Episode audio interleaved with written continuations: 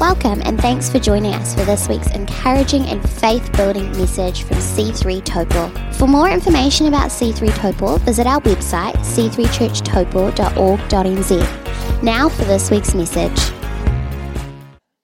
So please, you're here this morning, and um, I don't have a lot of time, which is no trouble. But I've got a couple of messages in me this morning. I feel like I've got a two part series. But uh, God, I was, I was praying this morning, and uh, God showed me so clearly obvious, uh, these guys. And, you know, if you're still struggling with, with your liver, um, we'll just, Lord bless that person. Um, and it was a prophetic uh, uh, message that He just wants me to share with you because He wants to help you today. Because uh, life has a, a, a wonderful way of not going how we planned. I'm 39 years old, and and uh, many of the plans of the man, but it is God who establishes their steps. And it's there's been one or more U-turns in my life of plans that are I thought we're going to go one way and, and maybe went another way. But like Pearl said, it's all a setup. Don't leave the table while the miracle's in the making. God's in the kitchen cooking you up a miracle. Don't go to McDonald's and get a cheap drive through meal of the world that's going to leave you hungrier than when you started.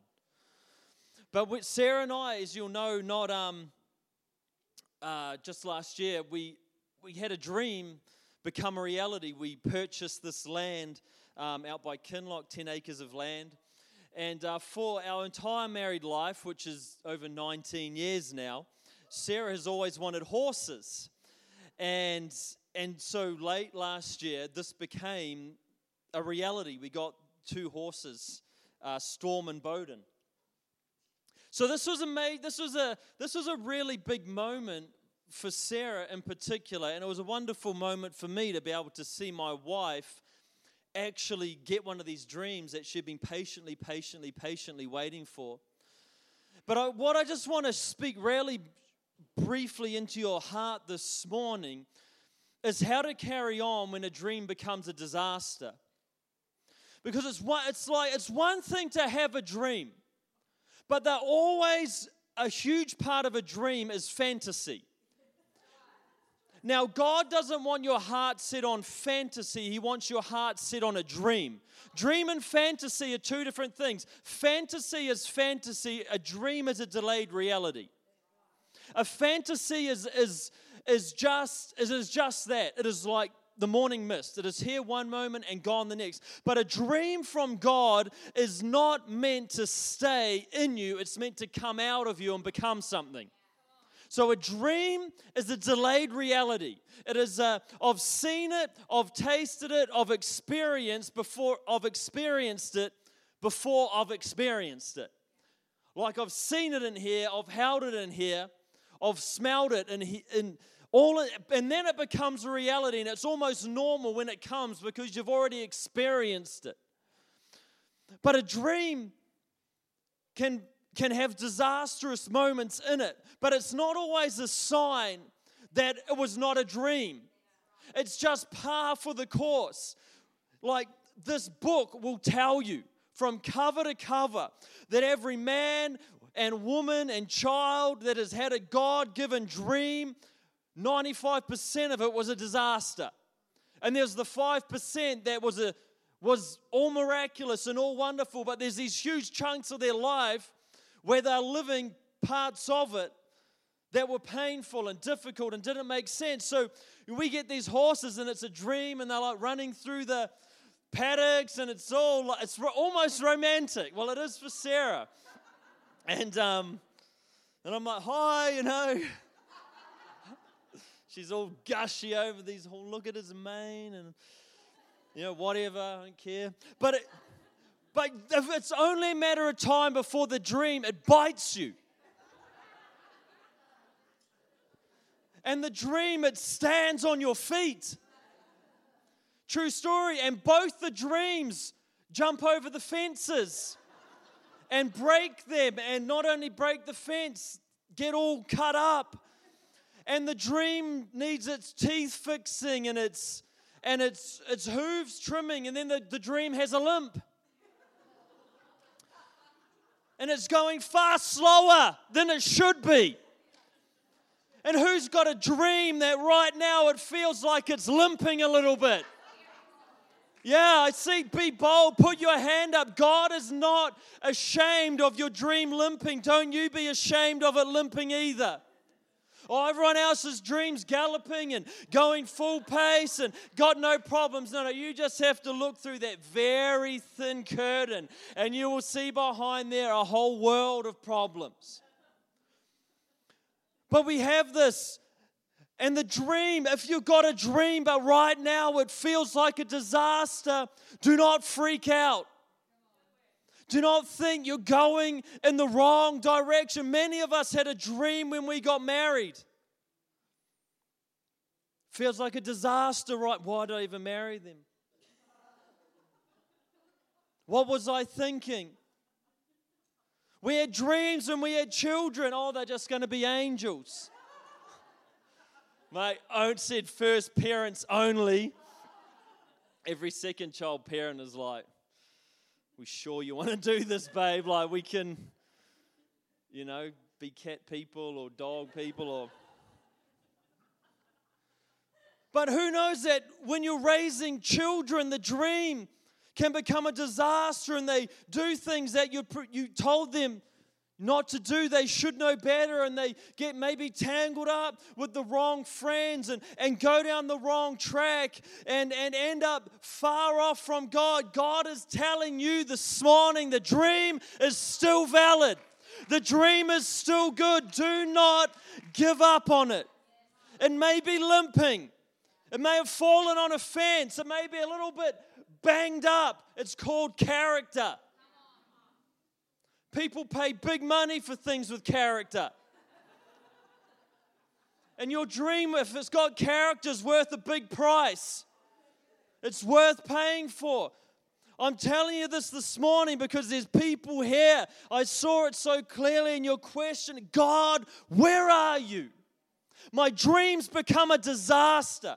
And my dream was a God dream. Maybe it was a move to Taupo or a move to somewhere else, or you sold something or decided to, to I don't make a move and you, you did it and it was it felt so good at the time. So like having babies. If only it felt that good for, you know, the 70 years of their life. But it doesn't. But if you never had that feeling, you'd never get moving. It's the catalyst to the dream machine coming alive. Like that sudden rush of energy to a starter motor when you turn the key on your engine. You know what it's called? It's called getting excited. The starter motor, it gets all excited because it gets this impulse of energy to turn the motor, to, to get the main thing going. You can't run your vehicle on the starter motor. Many of you have tried. You've either flattened your battery or burnt it out. But without that sudden impulse of energy, the main thing will never get going.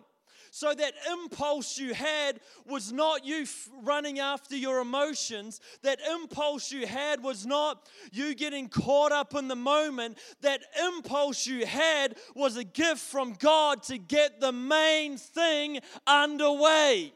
And now the big engine's just turning and it doesn't have the same whiz to it, and it doesn't have the same impulse to it, and it doesn't have the same energy to it, but that is the dream machine continuing to turn in your life. And what we can do is we want to run back to that to the little impulses. Just give me another zap. Just give me another rush. Just give me another. No, no. Let the big engine burn. Let the big wheels keep on turning, rolling Dixie. Like, let's just keep this thing pumping down the tracks. Don't give up on the dream. Maybe it feels disastrous. Do not quit. This is what God is telling you this morning. It's just momentary. You have not been overlooked. You have not been forgotten. And just because you're having some wobbly years or wobbly decades, you want to you worried about wobbly decades? Read this wobbly generations after generations after generations. 400 years in slavery until a Redeemer comes.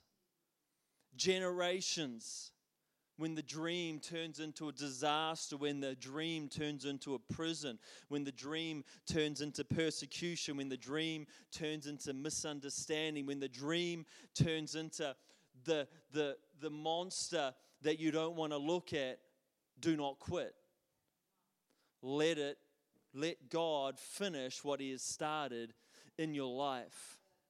I'm really wanting this message to get in someone's spirit this morning. You're looking for that, that, that, that, that feel good moment again.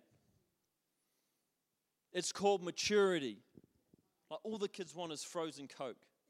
Ah, you know, like just they want they want the rush, the hit of sugar. And they're kids, like whatever. Have a frozen Coke, it costs a dollar and it melts in the sun and you tip it out.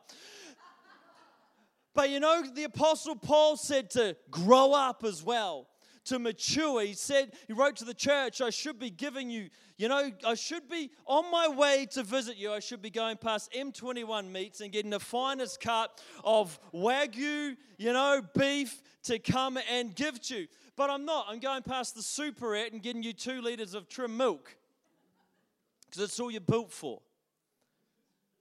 He's like, you should be growing up carrying the weight of the gospel, carrying the weight of the dream. You know what the best thing for a train is? Weight. The best thing for a truck? Weight. The best thing for your life is weight. Not this weight that I've got, like responsibility. Gives you traction in life, keeps you on the road, See a big truck driving down the road on a windy day with nothing in it. It's like a big snake. Fill it up with 40 tons. Things like a dream to drive. Maybe the problem with your life is you're trying to get the dream off you when you should be trying to get the dream on you.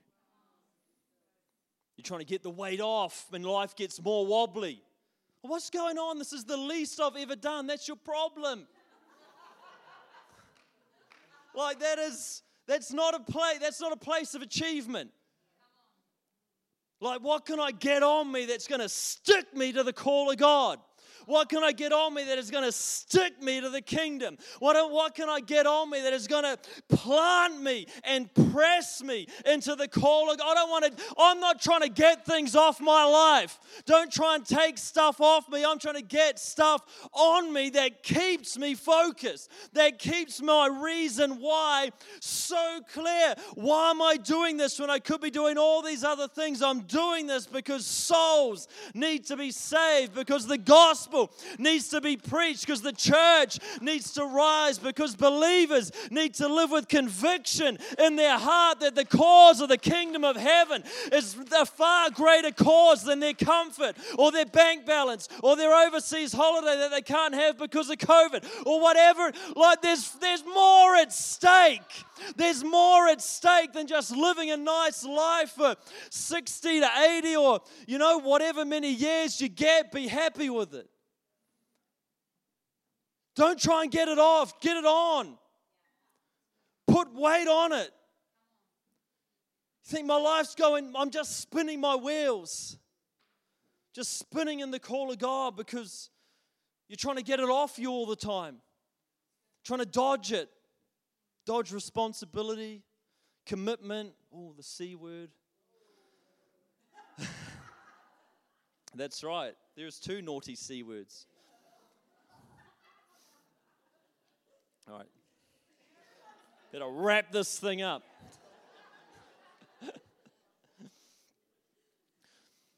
but I felt it so clearly this morning, and I wanted to don't despair when the dream feels like it's a disaster. Don't. Um, trust me. Stay the course. And I've got this message in me this morning, and it's not the message I was intending to preach. You know what I was going to preach. I was going to preach Luke 15, the comeback, and you're like, thank God he didn't. Like, have you read it yet, though?